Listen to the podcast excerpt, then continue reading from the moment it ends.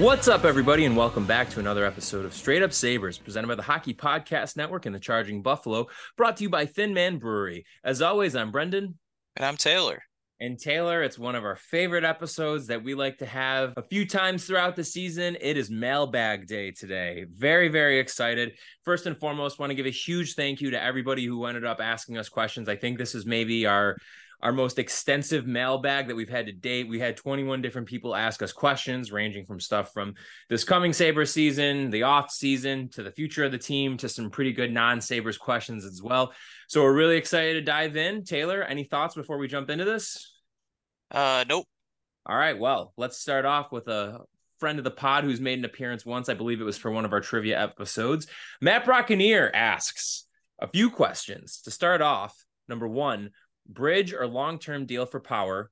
Two, does Olofsson get moved before the season starts or at the deadline? And three, does Dahlin's deal come in under 10 million? And would that set the new internal cap for the team across the board or just for defensemen? So I guess I'll take them one at a time because I think these yeah. are all pretty simple. I think long term for power, I've been on the record for this for a while if you can get a guy on an eight year deal, especially when they're young, the best case scenario, you don't want to have to worry about him going to free agency when he's like 26 or 27, like the Leafs are going to have to worry about with Matthews and getting, or even, you know, having to give another big contract at that time.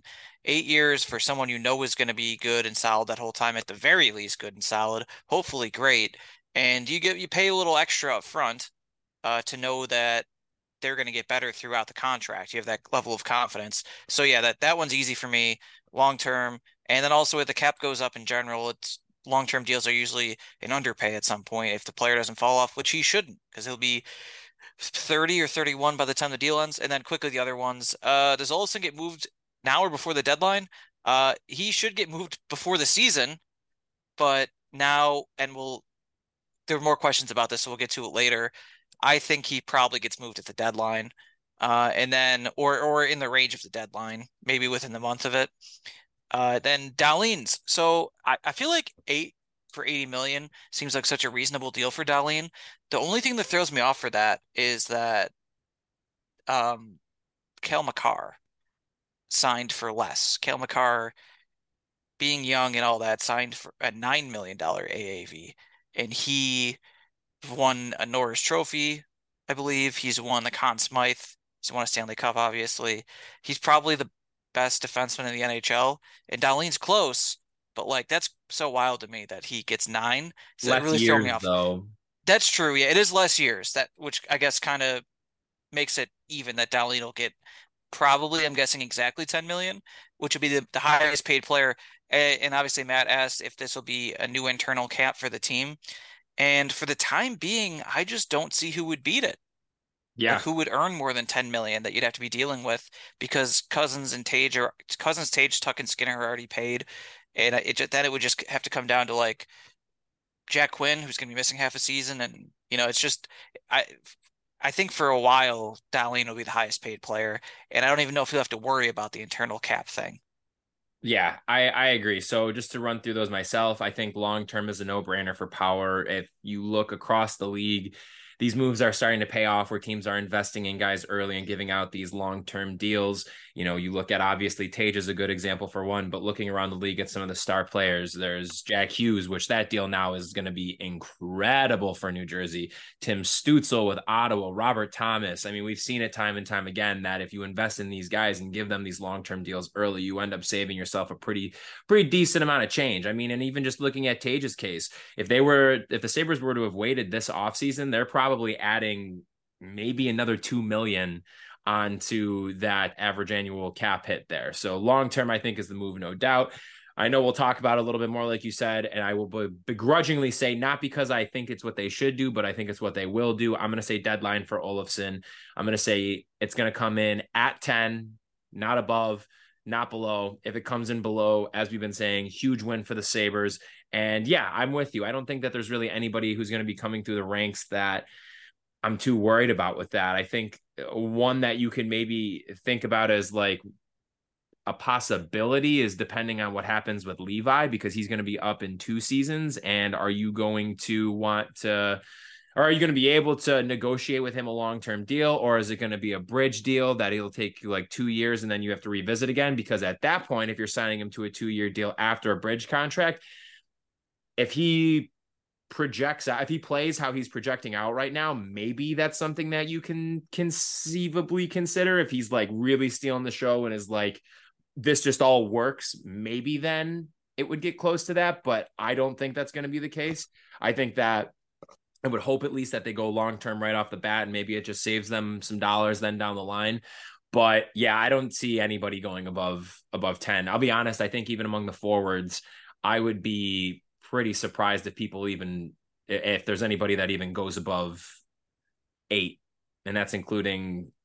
I mean, with Krebs, Quinn, and Peterka all coming up, I don't think any of them, maybe Quinn potentially, but I think you'll be able to get those guys on pretty good deals. So moving off of that one, Number two, this is a fun one. This is an off the ice one that everybody's favorite restaurants, H- restaurant Hucklebuckets asked us. If money and political realities weren't an object, would you renovate the arena or would you knock it down and start from scratch? So I'll take this one first. I'm team knock it down and start from scratch. I think the arena itself is pretty old at this point. We're going on 30 years very soon with it. Uh, I, th- I think we're what probably what year did that go up? 96. 96. Okay, I wasn't sure it was 95. So you're yeah, you're 3 seasons away from it being 30 years old. We already know about all of the the renovations that desperately need to be done throughout KeyBank Center from the general concourse to the seats to the overall fan experience to concessions, what have you. Like there's just a lot that can be done. And again, if you're taking all of those other equations out of the mix, I would just rather start from scratch, knock it down, build something completely new, completely state of the art to be in line with this fresh, new, young team that you have. What do you got? Well, first, thank you for the question, Novelty Bucket Restaurant. Uh, I so my initial thought was why not just renovate it? Because you can do all the renovations you want because you have, you know, he says money is no object here. Uh, I don't see why the structure of the building has to come down. And I don't really look at 30 years old as that old. I mean, I guess you could get ahead of the curve and try to, you know, because in 30 years it will be old, then it'll be 60. But I don't look at the structure as any problem. Like the location's great. It, I mean, the outside kind of looks weird, but that's something you could also change. Eh, but like inside, I really you 100% need you need so many renovations as a need level but if you want it like a, at a want level to be like one of the cooler buildings in the nhl there's so much you could do but to me they're not really limited by the space or the structure of the building at all in any way i can think of. I think that the concourses are big enough you have enough seats the seats are even you have enough boxes for what buffalo is like all that's fine with me. You just need shit needs to be way better start you mean the restaurants maybe we could get a, a, a cool novelty restaurant in there or maybe one of the other cool places we have here just food perhaps wise it's a mess. the, perhaps one of the bucket variety? Absolutely that's what i was thinking. Um huckle puckets whoa Ooh, get me onto something here. Or puckle buckets. Interesting. Much to consider much but i think you have like they they do try to do some cool stuff like the famous goals painted on the ground. I mean, but there's like not it just people just step right over that. So it's like it that's not really an exhibit. And I, I think John Vogl, when he was still at the Athletic, talked about how many interactive things new arenas have. So the, the thing I have is you have these super old portraits pl- scattered about the building, and it's like, oh, there's Drew Stafford. There's Nathan Paetsch. Like, why are these all here? Yeah. And I think what you could have is you could have older legends um, or younger guys or whatever current members and have those things be more interactive like you press a button and like maybe something's like oh this i uh had I don't know 17 goals it wouldn't be like a 19 crimes wine bottle but a voice like uh Rick Martin was the only Sabre to have back-to-back 50 goal seasons or something like that. Yeah. Something like that. And there's just uh, there's a bunch of ideas I think you could throw out there people that have more ideas than me. But, you know, like you said, there's a lot to be done regardless yeah, my whole thing is like if money's not an option and we're just thinking about it from the perspective of like, okay, there is just a laundry list of things that need to be better.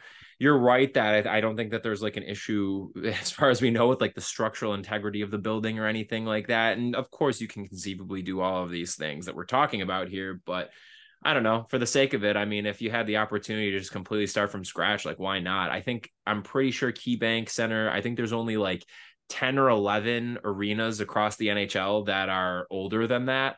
Um, really? Um, yeah. A lot of them wow. all came up in like the mid 90s, right around there. And the and if you took it a step further, ones that were created like so KeyBank opened in the uh for the 1996 1997 season um there are some that were like 95 96 94 95 for ones though that are the like let's just call it like 1992 or prior i want to say there is only hold on i'm counting one there's only one older than 1992. There's two. There's two. There's the Scotiabank Saddledome for Calgary, and then Madison Square Garden. Okay, and Calgary's getting a new arena within two years. Yep. Everything okay. else though is that is like wild. the mid 90s. Like the next earliest or the next one after that, I'm pretty is I want to say 93, 94 is like the next oldest one. The third oldest one, I believe, is actually the Honda Center for Anaheim, 93, 94. Jeez, I mean, that makes sense though. Like with expansion, especially like also San Tampa. Jose is uh, San Jose is also 93, 94. Yeah, like that era, San Jose, Tampa, Ottawa getting their arenas around the same time because Tampa, famously to me, played in where Tropicana is now for yep. multiple years. Uh, and then you know Vegas and Seattle are obviously new, and then there's teams like I assume the Wild don't play where the North Stars used to play. I mean, they can't based on what you just said. Uh, and then you also have like Columbus is newer. Uh, Winnipeg I yeah. think probably built it. They must have built a new place too. Wow, that's crazy. Yeah, Winnipeg. Where are we here? Winnipeg. So how many guys are there in the mid '90s? How many like teams are there that were yeah. that came up?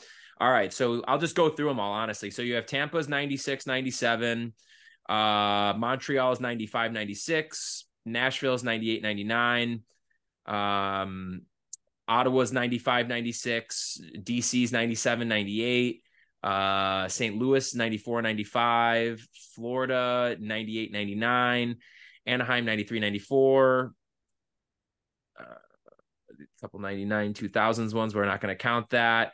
Uh, Vancouver 95 96, San Jose 93 94, Toronto for the Scotiabank Arena, that's 98 99. Uh, TD Garden is 95 96. The United Center is 94 95, and then the Wells Fargo Center is 96 97. Okay, so we've said this before, but I hadn't realized it from this perspective. The NHL was just a completely different league in 1990 and 2000. Like, just became a whole different league in a whole decade that I don't know that any any other sports league has really done before because that is every arena is different. The they went from 21 to 30 teams, but I believe three teams also moved, which is to say 12 of the 30 teams mm-hmm. in 2000 were not playing in that city 10 years prior. And then that's not even to mention scoring going down and the way the games played being totally different. That's wild. We should ask Crazy. Doug Bodger about that if we have him on again at some point. We just should. like, hey man, how weird was that? the whole league was just we played in every everyone had a new building. Most of the places were new teams. Mm-hmm. Like that's what that's 40% of the league was a new team by 2000. Crazy. Less than a decade old. How how weird is that? Absolutely nuts. Yeah, really interesting one to, to, to think about further. We should ask Doug about that. We'll get him on. I feel like we always have him on like once a season, so we'll get him on again for the the start of the uh 23-24 season. Let's move on though, because we were on that one for a little bit. Our good pal TJ, aka SETI Riot, asks, "Who slots in for Jack Quinn during his absence?" Who do you got, Taylor? Ooh, I got a big unfortunate because someone else replied and said, please not Olofsson. Ah, buddy, I'm going to guess based on their behavior that it actually is Olofsson. I disagree. Personally. You don't think so? I was thinking about it further, and I think what the likely scenario is going to be is that they're going to put Mittelstadt there first. I think they go Cozens, Mittelstadt, Peterka first. Try that because of how good Mittelstadt was down the stretch, and then you do a third line of Olofsson, Krebs, and one of Savoy or Kulich. Okay, so I think yeah, that makes sense. I think what I mean with Olofsson, that makes sense. Mittelstadt's better to go into that slot and probably will based on how he finished the year. I think the Olofsson thing is, uh, to me, what he basically does this mean he's not going to get traded? And I, I kind of think no, he ha- he has to. I no, he he will oh. be, but now I think not in the off season. You're probably right. I mean, at the deadline, it's still like totally easy to trade Olson at the deadline, and they mm-hmm. should do it in the offseason.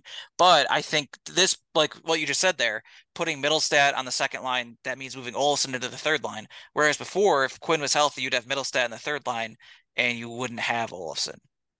Uh, my thing with this too is what is preventing you from going out and just signing Tomas Tatar, and then moving Olofsson now. You're upgrading at five on five play. You have more of a veteran presence there on the third line to play with two young guys. And you have somebody that's not going to just like disappear at stretches of the time throughout the season, but also like disappear on like one half of the ice. That, oh yeah, oh, I mean, or the whole ice during even strength. True. What is the deal with Tatar? Because he's had a weird journey where he was benched for the Canadiens pretty much their entire Stanley Cup run a couple years ago, but then he came back and was a player again. So he's just a a free agent, no injuries or anything like that. Yep. Well, Weird. that's bizarre. All right, how about we move on to our next one here? Uh, let's go with the non-Sabres one if that's cool. Oh yeah, well let's do oh, that. Oh, yeah. But I think we forgot to answer Mr. Bucket's non-hockey question. I was hoping we would avoid this.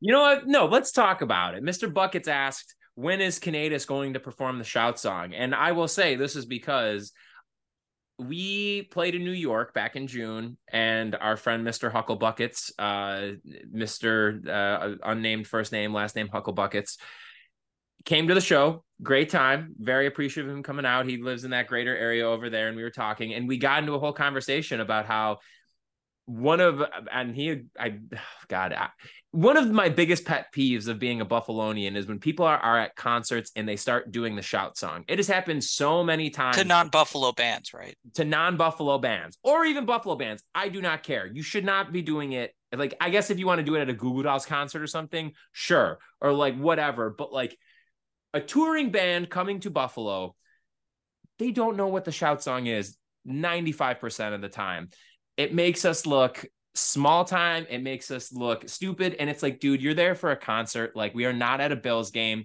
You should not do the shout song in any setting that is not directly correlated with the Bills. I saw the Growlers probably like four or five years ago at Babeville, and this these group of just the most dudest bros you have ever seen tried to start it and like people were doing it and it was in between songs while the growlers were on stage and then as soon as they did i was like no no like do not and they were on stage and they were confused they're like oh okay like what the hell is this chant it is just it's so dumb it's so cringy I don't even like when people do it at Sabres games. I think it's ridiculous. Save it for the Bills. It is supposed to be something that is special to the Bills. It does and not weddings. belong at a concert. As you could clearly tell, I get very worked up about this because so I go to a lot of concerts and it just cringe. It is the cringiest shit. Anyways, ready for the next question now? Yeah, I'm gonna throw in that you can also do it at, at weddings. It's good. Okay, weddings, weddings, is fine. That's fine. But that's like a, there's like there could be a Bills correlation then. You know, like oh yeah, definitely. Um, all right, let's do a non-hockey one here. I think this is a fun one to switch it up.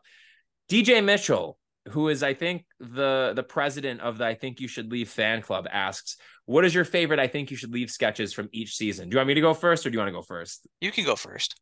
All right, I'm gonna go backwards. The most recent season, season three, I think by far for me is the the Summer of Love dating spoof with a zip line. That is that is just I have watched that goddamn sketch probably about 15 times and hysterically laugh at it every single time and find like a new little thing that I just like get hooked into my brain for like a week at a time until I see it the next time around. So that one I think is for sure for season three. Season two is a toss up between your dad and I are old friends with Bob Odenkirk or Dan Flashes. I mean, those are two of the wow. most popular one. I both absolute classics. And then season one, I think, and I'm pretty sure this is like the actual like season one, episode one, first sketch is the Instagram captions with Vanessa Bayer, formerly of SNL. I it's not. It's the it third not? sketch. No, is it's it the, third sketch. But it is. It's it's in the first episode. It is. Yeah. Okay. Gotcha. Um, those are mine though. I uh I, I easily could have picked any of those as well. Uh, but I somehow ended up with three fake commercials. Okay, I love that. Season season one is the laser spine specialist commercial. so that one is kind of wild because it starts out with like it's it's almost like a double sketch because it's like what comedians used to say is you shouldn't put a hat on a hat. And I guess Tim Robinson basically says "fuck you" to that because this, it starts as a fake commercial where it's like all the things you can do with someone in your 50s who gets this spine surgery. Like oh i can pick up my grandkids or i can pick up my kids again or i can i can walk the dog i can help out around the house. And then he's just it's just an insane divorced dad who wants to fight his ex-wife's new boyfriend. And then it just ends with him going into a radio station some not radio station, but like a, a, production studio of some kind with a guy who's played by Connor O'Malley. They told him he was going to be a star, oh. and then he just it ends with him singing a nonsense song. I love and you Connor forget O'Malley. you forget it's supposed to be a commercial, and at the end they're like laser spine specialist, and you're like, oh yeah, that's what this was. but that has like the most quotes. Definitely, it was the most quotable in 2019 when it came out. That's the one I definitely quoted the most. Season two, I got to go with Corn Cob TV. Yes, oh coffin flop. That's another one that starts out as one thing. She's like corn cob, corn cob TV. What the hell's that? And then coffin flop starts, and that's the kind of thing no one else in the world could have come up with. Oh, I was thinking about corn cob TV honestly for for my for season two, but I just I, I I always just think about. I mean, like Bob Odenkirk is so good. And it was just such a special surprise like seeing him oh yeah. up in that. You just weren't expecting it at all. And it just uh, again it's it's the kind of thing where like with tim robinson's brain it's like only this dude can like think of taking this like one concept in the most wild direction. Yeah. He goes more wild than that but like just that one is just I love the the line where it's like he's trying to say cool things about himself, and he's like, "And I don't live in a hotel." he's like, he doesn't live in a hotel. That's so great. Um, yeah, and then the third season is the one I've watched the most and thought of the most, even in whatever two months it's been since it came out. Is the Darmine Doggy Door. Oh my god. Uh, somehow neither of us said the fast food one, which is pretty crazy. But it was. I mean, everybody loves that one. It's too it, obvious. Yeah. It is. It really. And the. Darmine Doggy Door, I really like better. That's another idea only he could come up with, and it, it features like one of my favorite things with him is like insane side characters. And even though this is a commercial and there's only one other guy in it, it's an instant classic. Just the weird old man in his window yelling like "You're a pig." it's like he tried to call me a liar and a thief, like Nixon and a pig. Uh, just the creature design on the the thing he thought he saw. Horrific. The weird, the weird aside that he's he was sad because his wife got flipped by a swing dancer at a wedding. and then there's like his voice at the end, and he's just like, it's almost like a thesis statement on why I like Tim Robinson when he's like, he he does the end of the commercial. He says like the tagline, the dark that whatever, Darmine doggy door, happy pet, peace of mind, and then says something else weird, and then just says like in a weird defeated voice, like my life is never nothing I thought it'd be and everything I'd feared it'd become because for 50 seconds I thought there were monsters on the world. and everything about that is like why I like Tim Robinson and why I like the show. That's so I hope we impress DJ with our choices but I, I could have picked 10 other things, honestly. One thing I wanted to like say too, I mean, I know it's one of the most popular sketches from this season, but for like the summer loving one, it one of the things that I think I appreciate about the most, and it makes me so mad about SNL is that SNL has done parodies of like dating shows like this, of like The Bachelor or The Bachelorette, but it's always based on like just something of like somebody getting themselves into like ditzy hijinks or whatever. Whereas this is just like such an oddly specific thing. Yeah. And the way that they approach it with like the flashbacks and everything is just it's so good. Like I love the part where the where he's like and when or when uh the the bachelorette is like and when you were reprimanded and told to join the group for the group dinner, you immediately back and went on the zip line. It does the flashback, and the guy's like, "So how do you think your connection with Megan's going?" Good, and he just runs. or like the subtlety of like when it's the initial thing of him where they're like, I feel like you're just here for the zip line. He's like, Well, I I, I mean, I like how it drops you in the pool and it does the flashback. And it's like the first two are just him doing it normally, going down. And the third one, he does the spin off of it at the end. it's so good. Oh my God. Yeah. DJ, thank you for that question. That's a that's a great one there. All right, let's move on to our next one here. So Tan Man 3118. Hey, he's got three questions for us. One, what does Mittelstadt have to do to be locked in as a long term fixture on the roster? Two, how much does Tuch cost on his next deal? And three, who has a winning season first, Arizona or Chicago? Taylor, you want to take this first?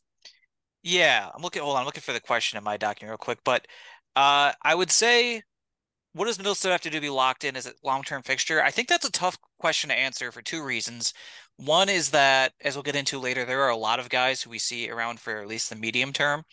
And they're really just in general, there aren't that many NHL players. It's a very low percentage that are signed to deals longer than four years at any given point, and they're mostly stars or or weird like kind of depth pieces that for some reason mean a lot to their specific team. So I think it's hard to say what he has to do. If like he really wants to be a guy that you can't get rid of, he'd have to take like another leap Like he couldn't just be as good as he was last year. He'd have to be Yep. like even better. Otherwise, it just there's no real reason where you have to lock him in for like eight years or something like that. And I think it, you know, it still, even though he was really good at the end of last year, if you take last season in total, it's a good season. It's not an irreplaceable season. And there are other younger guys that theoretically could replace him. So that's yeah. basically what I think about that. Do you want to take the Mittelstadt one, then we'll get to the other ones? Yeah, definitely. I, I, think I'm I'm with you that I think that there needs to be another step there, and this actually leads into a future question that we have that somebody had asked us about, like projecting the lineup two years out, and there's a realistic chance that Mittelstadt might get forced out regardless like if he doesn't take like a big step here they may have their hand forced in having to to move him because of what his value could be and what he could end up netting you in return um because again, like uh, say in theory we have the top two lines locked locked in for the long term. There is Krebs, Kulich, Savoy, and Benson right there that all realistically, I mean, Krebs will obviously be there, but like Kulich, Savoy, and Benson at least Kulich and Savoy, you would think will be ready for full time duty in 24 25. Benson maybe only needs one year in the WHL again with how good he was scoring last year and how just great he was altogether last year that he may be ready to take the jump then. That doesn't even come into play with like Rosén, too, as a possibility there. And even eh, that completely eliminates the possibility of an external addition too to try and upgrade there.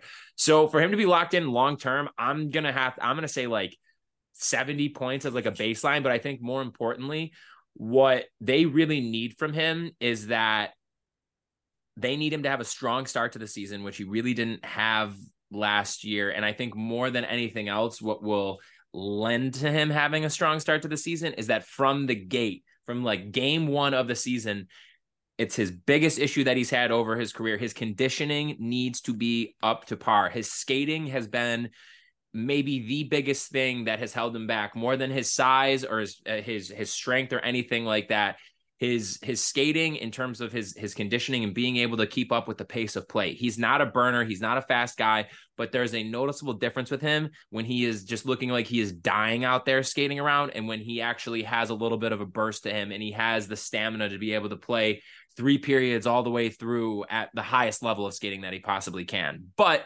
again, we will get to this in a little bit. I think it's more likely that he is not a part of the team going into 24 25 than it is he is a part of the team. Next question. This is a kind of a tough one. How much does Tuch cost on his next deal? For me, this is tough because he's going to be 30 at the time of his deal being up. And this is just like pure speculation. I haven't looked at any. I, I, don't even know if they would have the the projections for him because he's still uh, two or three years out from it for like evolving wild for their projections. But if I had to guess, maybe because he's at like he's, you know, can say he keeps at this pace of play. Maybe they do like four years, seven million. I mean, does that seem fair to you? Uh, I was so that's what I was kind of get getting at there. I think it's going to be short term, something like that would make sense. I think four years, eight million, given the way the cap is going to go. Right. Probably. I think four years, eight million would be good around then. But what if he's like, shit, this is my last time getting paid. I want an eight year deal. At that point, things could get harder. Um, but no, I think the best case but... scenario, eight million seems like a really realistic AAV it seems realistic and it seems fair. And the only thing I'll say is that I think it's in 99% of the time, it's unrealistic to, for maybe like 95% of the time, for guys to take quote unquote hometown discounts. But like, I just have such a hard time thinking that this dude is to, would, would threaten to leave in free agency over a million dollars or something like that a, a year. Like it just, he feels like the kind of guy that would, yeah. Take a hometown discount, but he's not gonna like take you to the cleaners. Yeah, yeah. I I uh I think if it's a year AV, whatever, but I think with like if he really just wants a longer deal at that point, but who knows? Maybe at that point it'll just be known that 30 year olds for the most part don't get eight year deals. Yeah.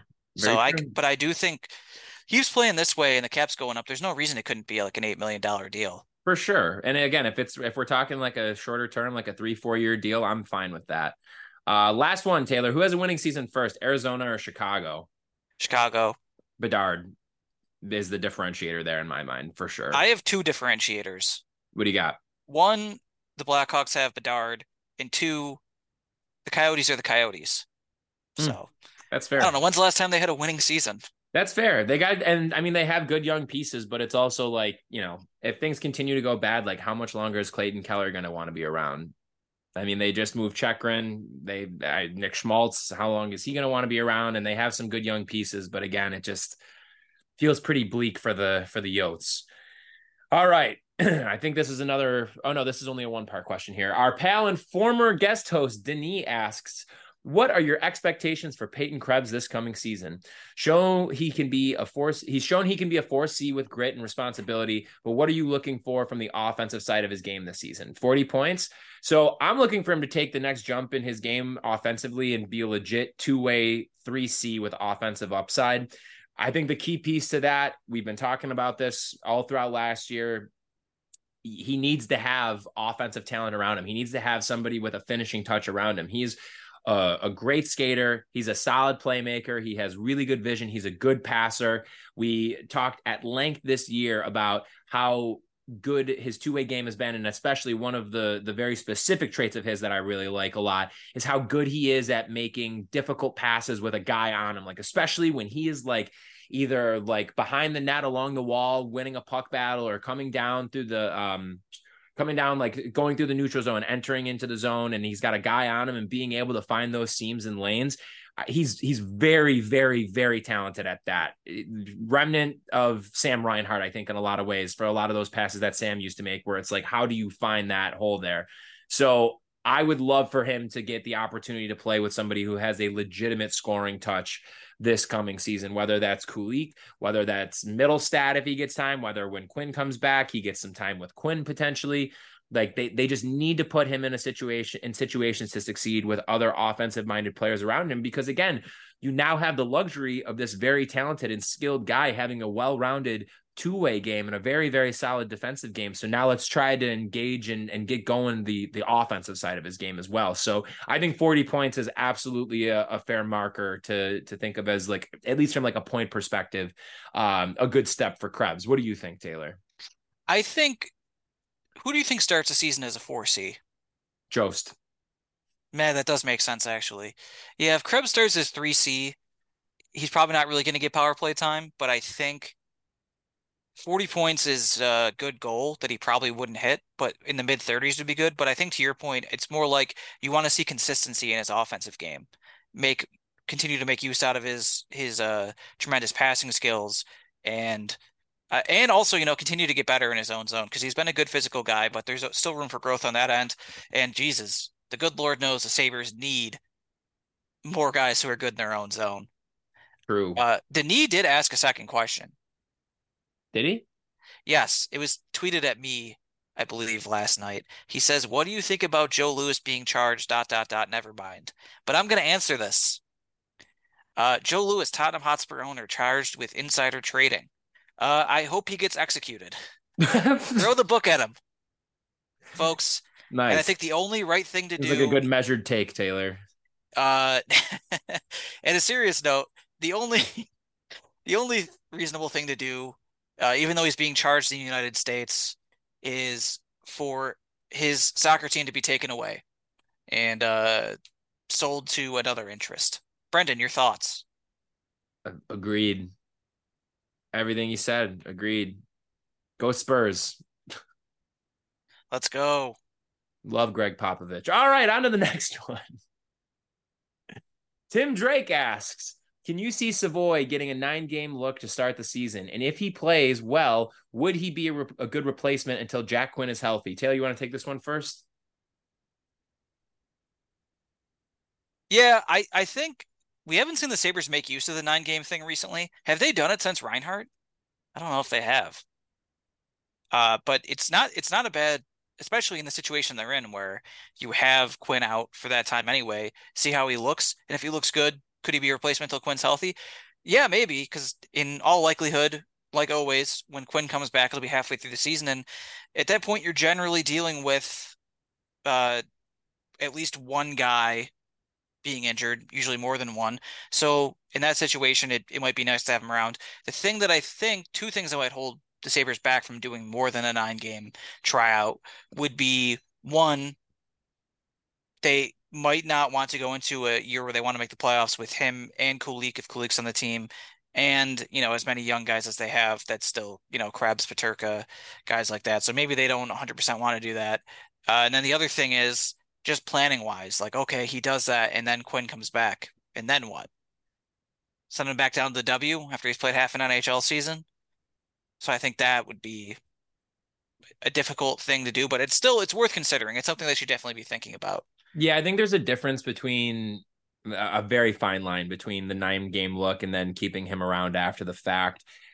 I definitely can see it personally. I think that Kulich is probably more NHL ready right now, but I will say that there's an unlikely but small chance that maybe both are there at the start of the season potentially. But it, it's a weird thing because Savoie, I think it's fair to say, is too good for the WHL right now and would be better served to be able to play in Rochester this season. Uh, to a lesser extent, the NHL as well, um, especially with how good he was down the stretch and into the playoffs for for Winnipeg. However, that's also not to say that it would necessarily be a bad thing for him to go back and get one more year. Just historically speaking, guys have done that and it hasn't done any harm to their development or anything like that. Um, so if he goes back for another year, him and Benson dominate and they're able to develop more chemistry together. It's not the worst thing in the world, but I do have a feeling that they may give him a nine game look before they end up making the move because they don't have that same flexibility or they they have more flexibility with some of the other guys. But I think a lot of this also is going to depend on how everybody looks at camp too. So should be interesting to That's see. That's the other thing, yeah. Yeah. All right, let's move on to the next one here. So this is a fun one, and this kind of led to the, the point that we were making earlier. At AJ77 Dewey asks, build out your most realistic roster projections for next year with contracts and all. Can project out two years too. So quickly, I can go through this year. I will. I'll say Skinner, Thompson, Tuch. When he's held, when he's. I mean, if we're talking opening night, we could go Peterka, Cozens, Mittelstadt, third line would be Olofsson, Krebs, Greenway, fourth line, Girgensons, Jost, Okposo, extra skater. I will go with either Lukas Rousek or maybe Brett Murray potentially. Um, on defense, Samuelsson, Dahlin, Power, Clifton, and then oh boy, this I mean it's going to be a, mix of the three of Erik Johnson, Lyubushkin, and uh, and Stillman. Uh, so I'll say Lyubushkin is the odd man out, and the third pair is Clifton or is uh is Stillman and Johnson, and then your goalies Levi and UPL. Unfortunately, two years out though is I think where it can get a little bit interesting, and maybe this is wishful thinking here. I don't know, but I think your your top six is going to stay intact. You're going to go Skinner, Thompson, Tuch, Peterka, Cozens, Quinn. Third line, again, maybe wishful, but think about how fun this would be. Kulich and Benson centered by Savoie. And then your fourth line, wow. your fourth line, Jost, Peyton Krebs in the middle, and on right wing, Tyson Kozak. Wow. yeah, interesting. I mean, look, we're talking. We're, you you got to have a defensive minded guys who can at least chip in a little bit both ways there, and I think Kozak gives you a good two way presence on that line, and being able to put him with Jost and Krebs, I think that could be a a nice like lockdown line that has some real skill there. Then your defensive pairing, Samuelsson, Dahlin for the first one, Power and guy that you would trade Mittelstadt, Ostlund, Rosén, any combination or whatever of those guys putting them together. I think that that's a very likely thing. Package a future first round pick and go out and get a big, big fish to put there. Because again, you could do the same thing in getting a guy for the for your top nine there, but I mean that's a really, really promising top nine. And then you also that I agree needs you for the third line, like with if you were to roll out a Kulich, Savoie, Benson third line, I mean you're only at that point a couple years away from Skinner. Um, his deal being up, who knows if he ends up staying around. If he does, it's going to be for a much lesser cap hit, but maybe he ends up walking potentially. The Sabres let him walk because of the depth that they have. Then you can move a guy like Benson or Savoie or Kulich, moving them up to uh, that first line spot on the left wing. So I think, again, that pretty much kind of means that Mittelstadt would be the odd man out there because Kulich, I think it's 100% he is in the NHL in 2024, 2025. Savoie, I would say it's like 75%. And Benson is the one where you have the most question marks there, just in terms of if he's going to need another year of seasoning or not. I don't necessarily think that he will need it, but the Sabres have shown that they're not afraid to keep their guys in the WHL if they need to for an additional year. And then your last pairing um, for two years out from now, I think you have on the right Connor Clifton and on the left Ryan Johnson. And then in goal, it, it pains my heart to say this, but I think it'll still be Levi UPL with the way that things are going right now.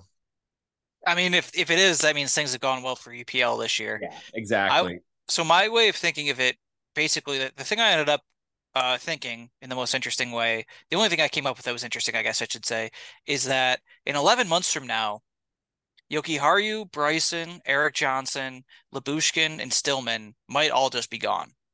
Yep. Good chance they all are. And you're left with Dahlin Samuelsson, Power, and Clifton.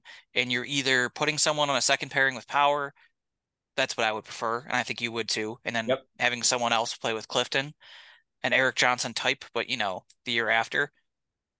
That would be that. That's kind of what I think about. I think that's the work that Adams is going to have to do after this coming season is going to be about the defense. Because, like you said, the forwards, there's just so much there that it's almost like your your task is like, what do I do with all these guys? And then goaltending, I don't know, man. I I don't I'm still really in denial about the UPL Levi thing happening. I mean, it's going to happen for part of this year, but you can't do this. Yeah. What are they doing to us? what have they done to us? what is this world? What is this world? yeah, so that's pretty much it. I didn't have too much because I think uh, an interesting thing to think about sometimes is like no matter what kind of team you have in like 4 years most of the guys are usually gone pretty much always. I mean, think of the Sabres four years ago and four years before that, four years before that, and even good teams in sports, like any sport. It just there's just crazy turnover.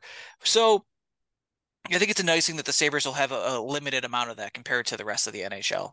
I think what's also really interested about this too, as I mentioned before, I feel like the natural thing here is after this year, next offseason, say Mittelstadt has another solid year, looking at what his value may be if you were to do Mittelstadt, Rosén and a first, and you go out and get a big fish, like I said, on D or something like that. The other side of that coin, though, is UFAs next year. Pesce is going to be a UFA, and they still haven't moved him from Carolina. If Carolina doesn't end up getting Carlson, do they just keep him around for one more year as like an in-house rental, whatever the hell that concept is that people believe in? Noah Hanifin is also going to be a UFA next That's... year. There, there's other guys that are out there, and so like then you're looking at a scenario where it's like, okay, if we can go get a guy that we want that we think fills this role through free agency, you just have these other assets right now. And it's like, okay, do you look to then try and like really upgrade over a guy? Like, for example, I, I think that, again, I'm not saying that they should do this or anything like that, but what if they feel very strongly that they can go out and get like a real stud guy and part of that entails giving up like a bigger piece, a proven piece, like a Peterka, for example. If you were to do Peterka, Mittelstadt, and like a piece in a first, and you're able to go out and get like a bona fide star winger or something like that.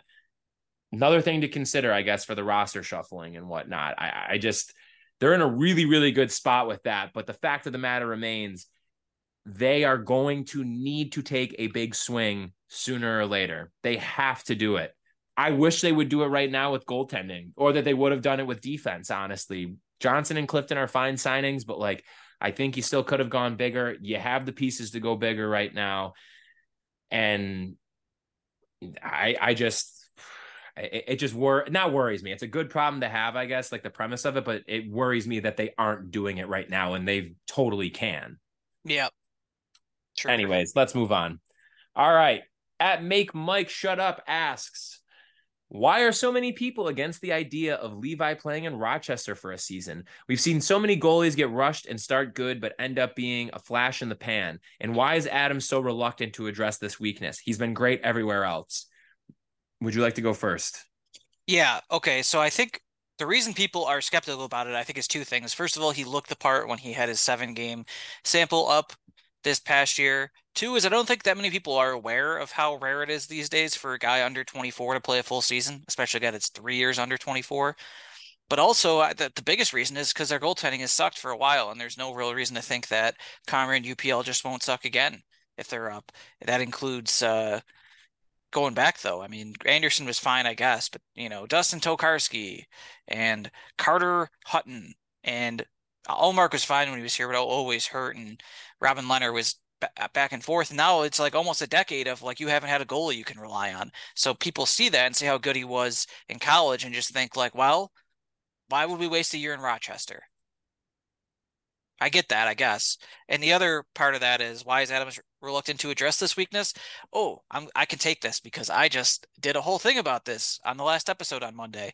Because goaltending sucks right now is one of the big things. so I look, I'm not giving Adams a pass. You have to do something, in my opinion. You have, or you have to uh, give a, a better, more visible appearance of trying to do something. But goaltending is way worse than it was even like seven years ago.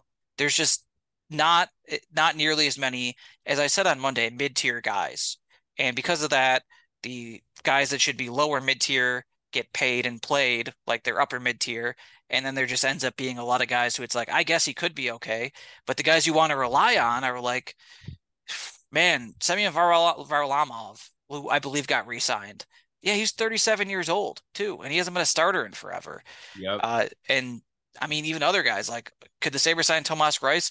It turns out both that he's retired and has Nazi sympathies, but like that would have been crazy if they were just like our starting goalie year we want to make the playoffs is Greiss. But shit, look at the playoffs last year, guys. It was ugly. And not even talking about Adin Hill winning the cup because I think that's a unique circumstance. Look at Seattle making the game seven of the second round with their goaltending. Mm-hmm. Look at all the teams in the like in the Eastern Conference that were in the second round. I mean, Frederik Andersen was like one of the more uh, probably the best regular season out all those guys. But Bobrovsky had a bad regular season, ended up being okay. But I, it, it's insane. Toronto's goalies are terrible. Vasilevskiy LA gets there with LA gets there with Pheonix Copley and Korpisalo. Yeah, look at look how good New Jersey was last year. Mm-hmm. It's it's crazy. Look, Edmonton had, had, a Akira legit... Schmid. Akira yeah, Schmid playing games. Akira Schmid. Uh, it's crazy. Like it, it felt like uh, at certain points, Edmonton was like one of the more stable goaltending situations because they had Stuart Skinner. Psych. yeah. So yeah, it's just it's crazy. But do you do you agree on my uh, Levi point? Yeah, I do. I mean, I don't know if Rochester is necessary, but I will say that it was probably as recent as like April. People could go back that I was saying that I wouldn't be opposed to him being in Rochester next year, for the sole fact that I would much rather him stumble or find his footing or whatever in Rochester then run the risk of doing that when he is your 1A because that would be catastrophic. It it would like that is if there of, of all of the things that could go wrong this year and end up absolutely biting the Sabres in the ass, it is that because that hurts them on a number of levels.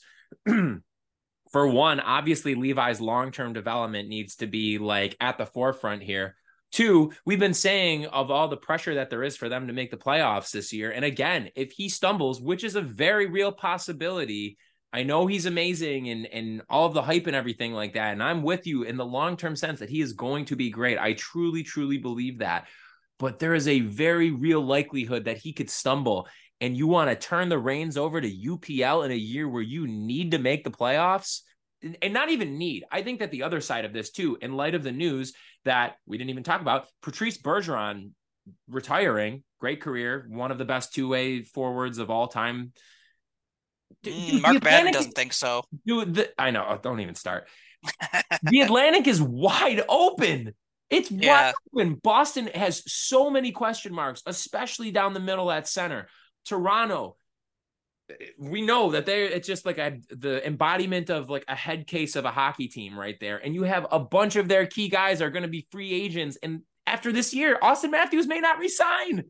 What if he walks? They're fucked.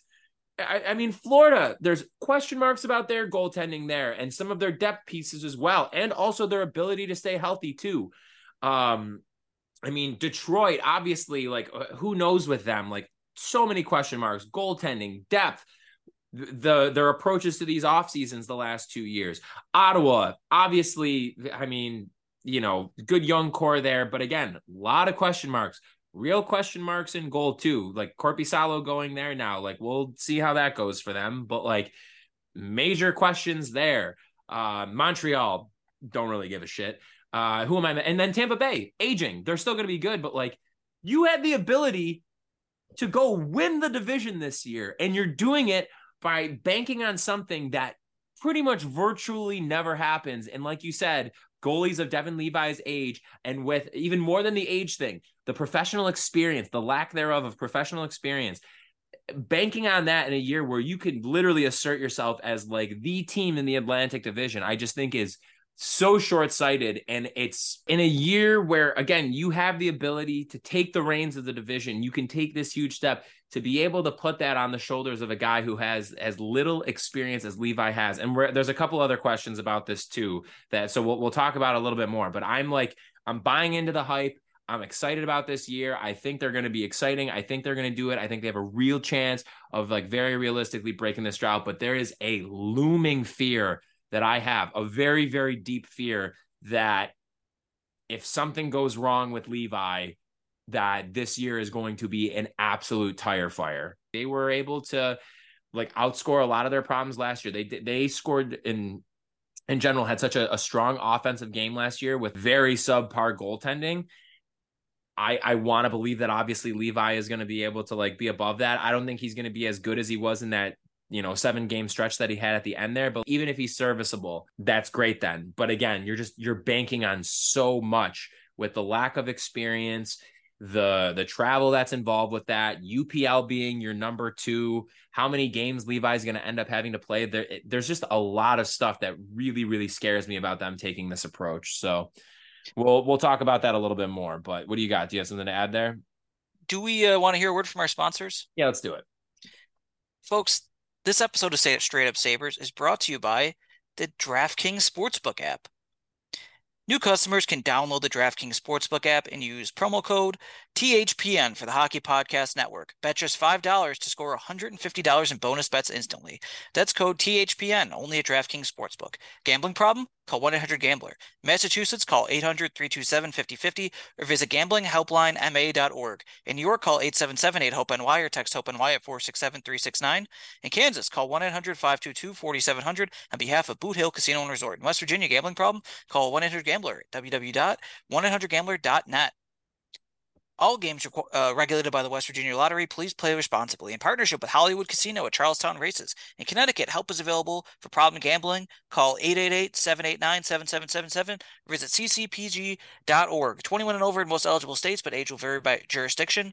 See DraftKings.com slash sportsbook for details and state-specific responsible gambling resources. Bonus bets expire seven days after issuance. One boost per eligible game. Opt-in required. Max bet $50. 10 plus leg requirement for 100% boost. Eligibility, wagering, and deposit restrictions apply. And folks, this podcast is also brought to you by Thin Man Brewery, the premier brewery of Western New York. Their location on Chandler Street in Black Rock and Buffalo. Fantastic location. If you haven't been out there, lots of space. Sometimes live music, sometimes from Brendan's bands, various bands. Uh, Tappo Pizza. You can have many events on the second floor, such as weddings, which I've been to. But most importantly, is the beer. They have ton of variety. You have all your Thin Man staples there, such as Minky Boodle, Pills Mafia, Trial by Wombat, Super Freak, all the main things you can get there. But you also have the specialty deals as well. So you have a, a variety of beers from you know whatever is popping up that week. Many of the times we'll point that out on this podcast. That could be a new beer, or maybe a limited run, or maybe just a, a special for a holiday or fundraiser, whatever. Any of that is available. You can also pick up four packs there. And you know where else you can pick up four packs? Grocery stores throughout Western New York and maybe even the entire United States probably not the entire United States, but some, you know, some locations in the United States that are not in Western New York. So, folks, Thin Man Brewery, the official brewery of Straight Up Sabres, check them out. Brendan. Yeah, baby. Nothing to add. You you covered it so beautifully. You're you're gonna bring Yvonne to tears with that ad read. That was just gorgeous. Yeah, great stuff. Thanks. Anyway, like I said, Thin Man Brewery, go there this weekend, and you know what? If you never had uh one of the sours at Thin Man, Minky Boodle's the famous one, but like any of them, check them out. They do a great job with those, and I like them a lot. Anyway, Thin Man Brewery. All right. Now that we are back, Taylor, our next question comes for, from Robert Murata, who asks, what D men prospects realistically can make the Sabres roster, even if it's one to three years down the line. So I'll start here since I'm our resident prospect person on straight up Sabres. Ryan Johnson and Nikita Novikov are the two I'm the most confident in. I think, like I said before in my projection from two years out, I think that it's very realistic that Johnson is your third pairing left defenseman for the 24 25 season. Novikov is, uh, is a couple years out. He's coming over this year. And so it's going to be great to get to see him in Rochester and see how his style of play um, and just, you know, from coming over from Russia and now playing in the AHL is going to translate. The next year down, I would say probably is Mats Lindgren. If he could put more of his game together and have a more well-rounded game, he definitely has to to put some muscle on too. Uh, Maxim Strbak, I think, is another one that's up there since they just use a second round pick on him. And then guys who are uh, in the in the neighborhood in the conversation, but maybe a little bit farther off. Gavin McCarthy, who was their third round pick this year, I think that's a, a possibility um, with some NHL potential, and then Komarov is the other one too. So I would say those are the those are the the five names that I would say uh, in order, I guess, in terms of like likelihood of of being able to to crack the NHL roster at some point. Any thoughts? But it does feel like besides Ryan Johnson, no one would do it before like 2025, right? Yeah, yeah. So it's uh that D-men. Maybe Novik if, if Novikov kills it and his game translates really well to the North American game, maybe we see him 24 25. But again, you have Clifton still signed through that season as well. So you probably don't even need to really worry about rushing him or anything like that. During it, like people really, I think we're blowing it out of proportion a little bit. Like where the Sabres were at with their D prospect depth. I mean, yeah, it wasn't great, but at the same time, as we talked about, when you have the three lead pieces locked up long term in Dahlin, Power, and Samuelsson, you you kind of have the flexibility to not have to have a super deep defensive pipeline. It's good to have, but you just you have the flexibility of being able to go out for like your third pair and just being able to get replacement level guys. Um, so once they're able to solidify who that you know fourth defenseman is to play with Power they're in great shape. So I'm not too worried about that there. Let's move on to the next one here, Taylor. At Nick Likes Sports has this next question, and it's very same as uh, another one of our fellow followers uh, at Snoz Guru, which is Sabres are about even money to make the playoffs. What side are you on? Shout out to Nick Geary. Good question. Uh, and also Snoz Guru. At the moment, I'm going to say yes, eight seed which isn't a real thing anymore. But you know, second wild card, I guess is the way to put that. Is how I feel right now. I would have felt way better if they had done something in net and done something better than Connor Clifton defensively. Like I like Connor Clifton, but Connor Clifton and someone who's not however old Erik Johnson is. Erik Johnson from like five or six years ago would be sweet. yeah, that'd be yeah. Yeah, that would have been cool. Uh unfortunately he was busy. But and so were we with uh, a very interesting D- GM who had all kinds of hijinks. But to answer your question, Snaz Guru and Geary, I think yes, that's the way I lean right now. Is the Sabres are a borderline playoff team, and they just have a lot of talent. I would bet on talent in this scenario and have a little bit of faith in Levi, considering how good he is and his pedigree. That even though I don't think he'll be like an all star level guy next year, that he can at least hold his own and a goalie who can hold their own. And if UPL can also do that to some extent, maybe have like a 900 save percentage, they should be in really good shape. They're somewhat healthy. I know they already lost Quinn, but they can do that. And maybe there are still moves to be made. But at the moment, it's just, it feels like Tampa is getting worse. Toronto's about the same. Boston is worse, but they started like 40 points ahead of the Sabres, more than 40. Uh, Florida kind of treading water, and you shouldn't really trust their goaltending either. And then the other side, you know, the Islanders. How much do you trust them outside of their goaltending? Not a whole lot. So there's a lot of guys or a lot of teams right around that the Sabres should be better than. And uh, I'm not really worried about Ottawa. I think Ottawa might even be worse, or at least they're not better. Mm-hmm. Detroit no. should be better, I guess. I mean, they have to brink it now, but who knows with that? We will see. We will see. Do we want to do one more, Taylor, and then we'll wrap up part one of our mailbag? Yeah. What's All right, everybody. So the last one we're gonna do, and again, everybody, this is part one of a, a two-part episode here. So we're gonna be releasing part one, of course, today as you're listening to it on Thursday. Part two is going to be dropping on Monday for Monday's episode. So we still have a bunch more questions to get to. So make sure you're sticking around and tuning in. If we didn't answer your question on this episode, we 100% will have it answered on Monday's episode. So, for our last one, I think this is appropriate since we were just talking about Levi before. Anthony, aka Cattle Dog Dad, asks We all know Levi is a Jedi. Do you think he uses one lightsaber, a dual, or a lightsaber that can be split into two lightsabers? Real question. Sabres have done little so far. Why do I feel disappointed but not surprised the moves they made? Wasn't expecting a big splash. I can see KA saying, well, UPL was player of the month last season, but just feel like we are just settling. I respect the fact I don't know any attempts that they have made. The goalie situation has me worried. I'll go first. I'm going to go single green lightsaber for Qui Gon Jinn uh, for the first part of that question. Secondly, I, can I ask what is the difference between a dual and a lance? Like the one that uh, I don't know what the Lance one. Well, Darth Maul is the one that's like the dual one. That yeah, yeah, I. I think the one. Lance, the Lance ones are the ones. There's lightsabers that they can either be like connected like that, or you have, or they're like disconnected, but it's essentially like two lightsabers that you huh. use at the same time, like one in each hand. Like Ahsoka uses two lightsabers, for example.